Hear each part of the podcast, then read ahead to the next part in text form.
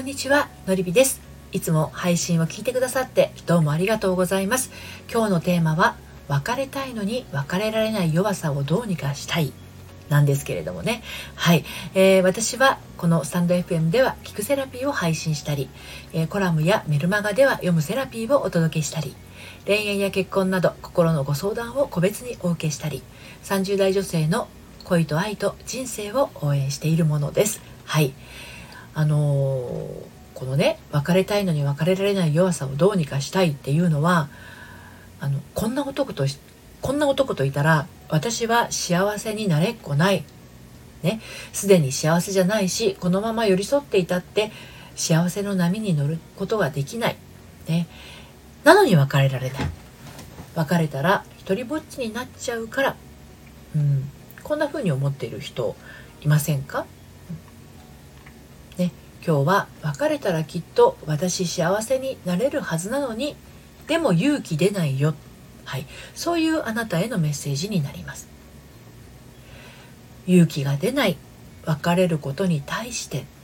それは自分自身が寂しいだけじゃなくていろんなしがらみにまみれてるんですね。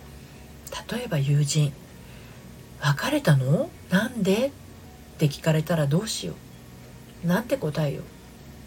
振られたわけじゃないのに振られたんだって思われないだろうか。それから例えば親。早く結婚してほしいと思っている親の期待に応えられない娘。がっかりさせてしまうかも。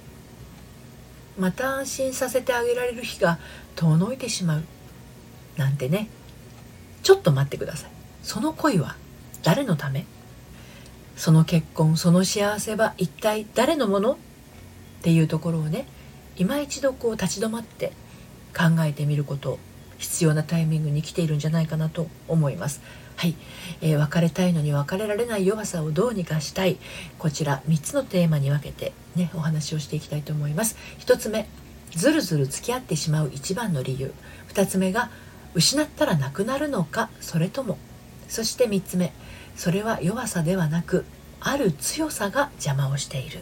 はい、こんな風に分けてお話をしていきたいと思います。そして今日の内容は私の公式サイトのコラムでも綴っていますので読んでみたいなというあなたは概要欄のリンクから読んでみてください。では1つ目のずるずる付き合ってしまう理由。一番の理由ですね。はい。これはですねあの自分の弱さだと思っている人はその弱さが何から生まれているのかを知ることで実は弱さなんかじゃなくてある理由にとらわれていることに気づくことでしょう、はい、別れられない理由の多くは今あるものを失うことです。失うことそのものよりもそれによって起こる自分の感情を持て余してしまいそうっていう予測なんですね、うん、そう。予測して恐れてるんですね。そうなってしまう自分の感情にです。頭ではこんな人とは離れた方が正解。それが私にとっても最善。自分の身のためっていうふうに理解していても感情面気持ち面がねそこまで追いついていないんですね。頭で分かっていることと心が感じていることってあの異なっていることが多いんですよ。であのこういうことがね顕著に現れやすいのが、えー、あって優等生タイプ。今までいい子ちゃんできた人ですね。しっかり者タイプ。お姉ちゃん気質。頑張り屋さん。はい。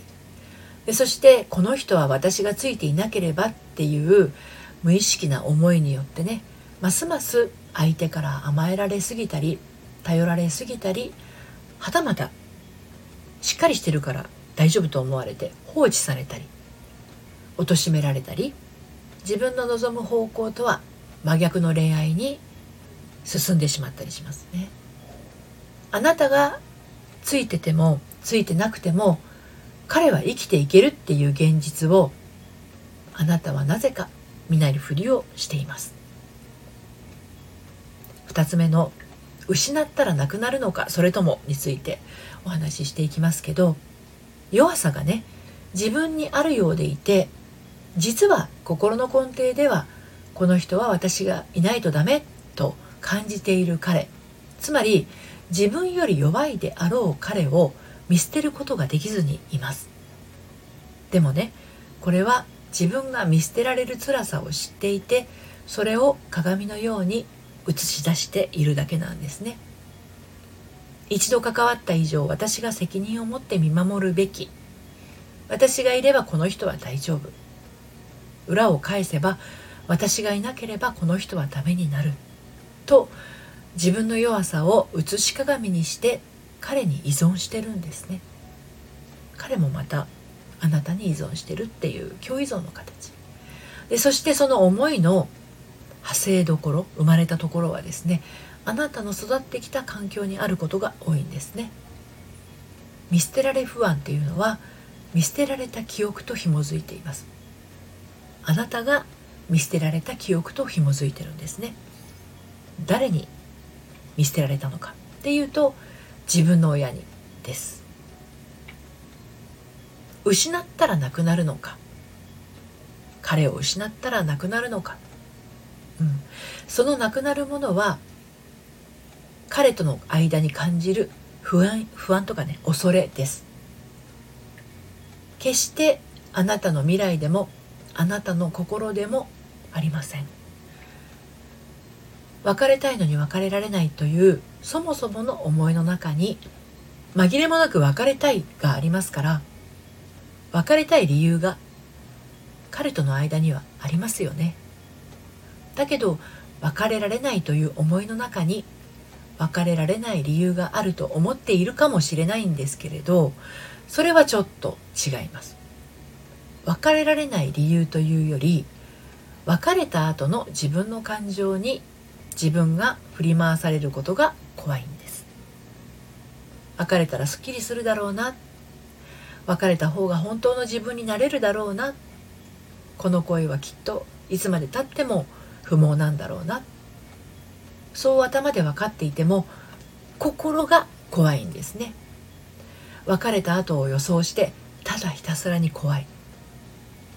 でも別れた後失うものは今あなたが不要に感じているものだけなんです。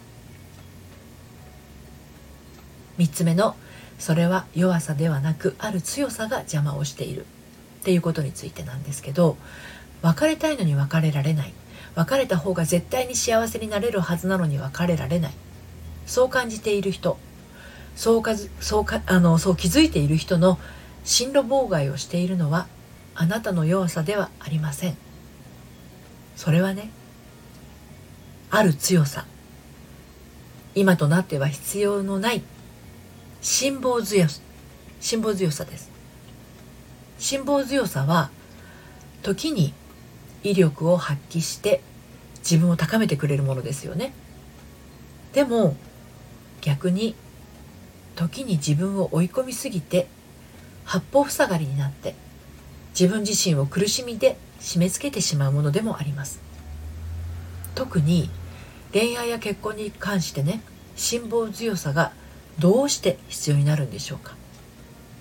一番自分らしく一番自由で一番楽しくて一番幸福感を感じて一番長くそこにたゆたっていたいものなのにね恋愛や結婚に辛抱強さは不要です。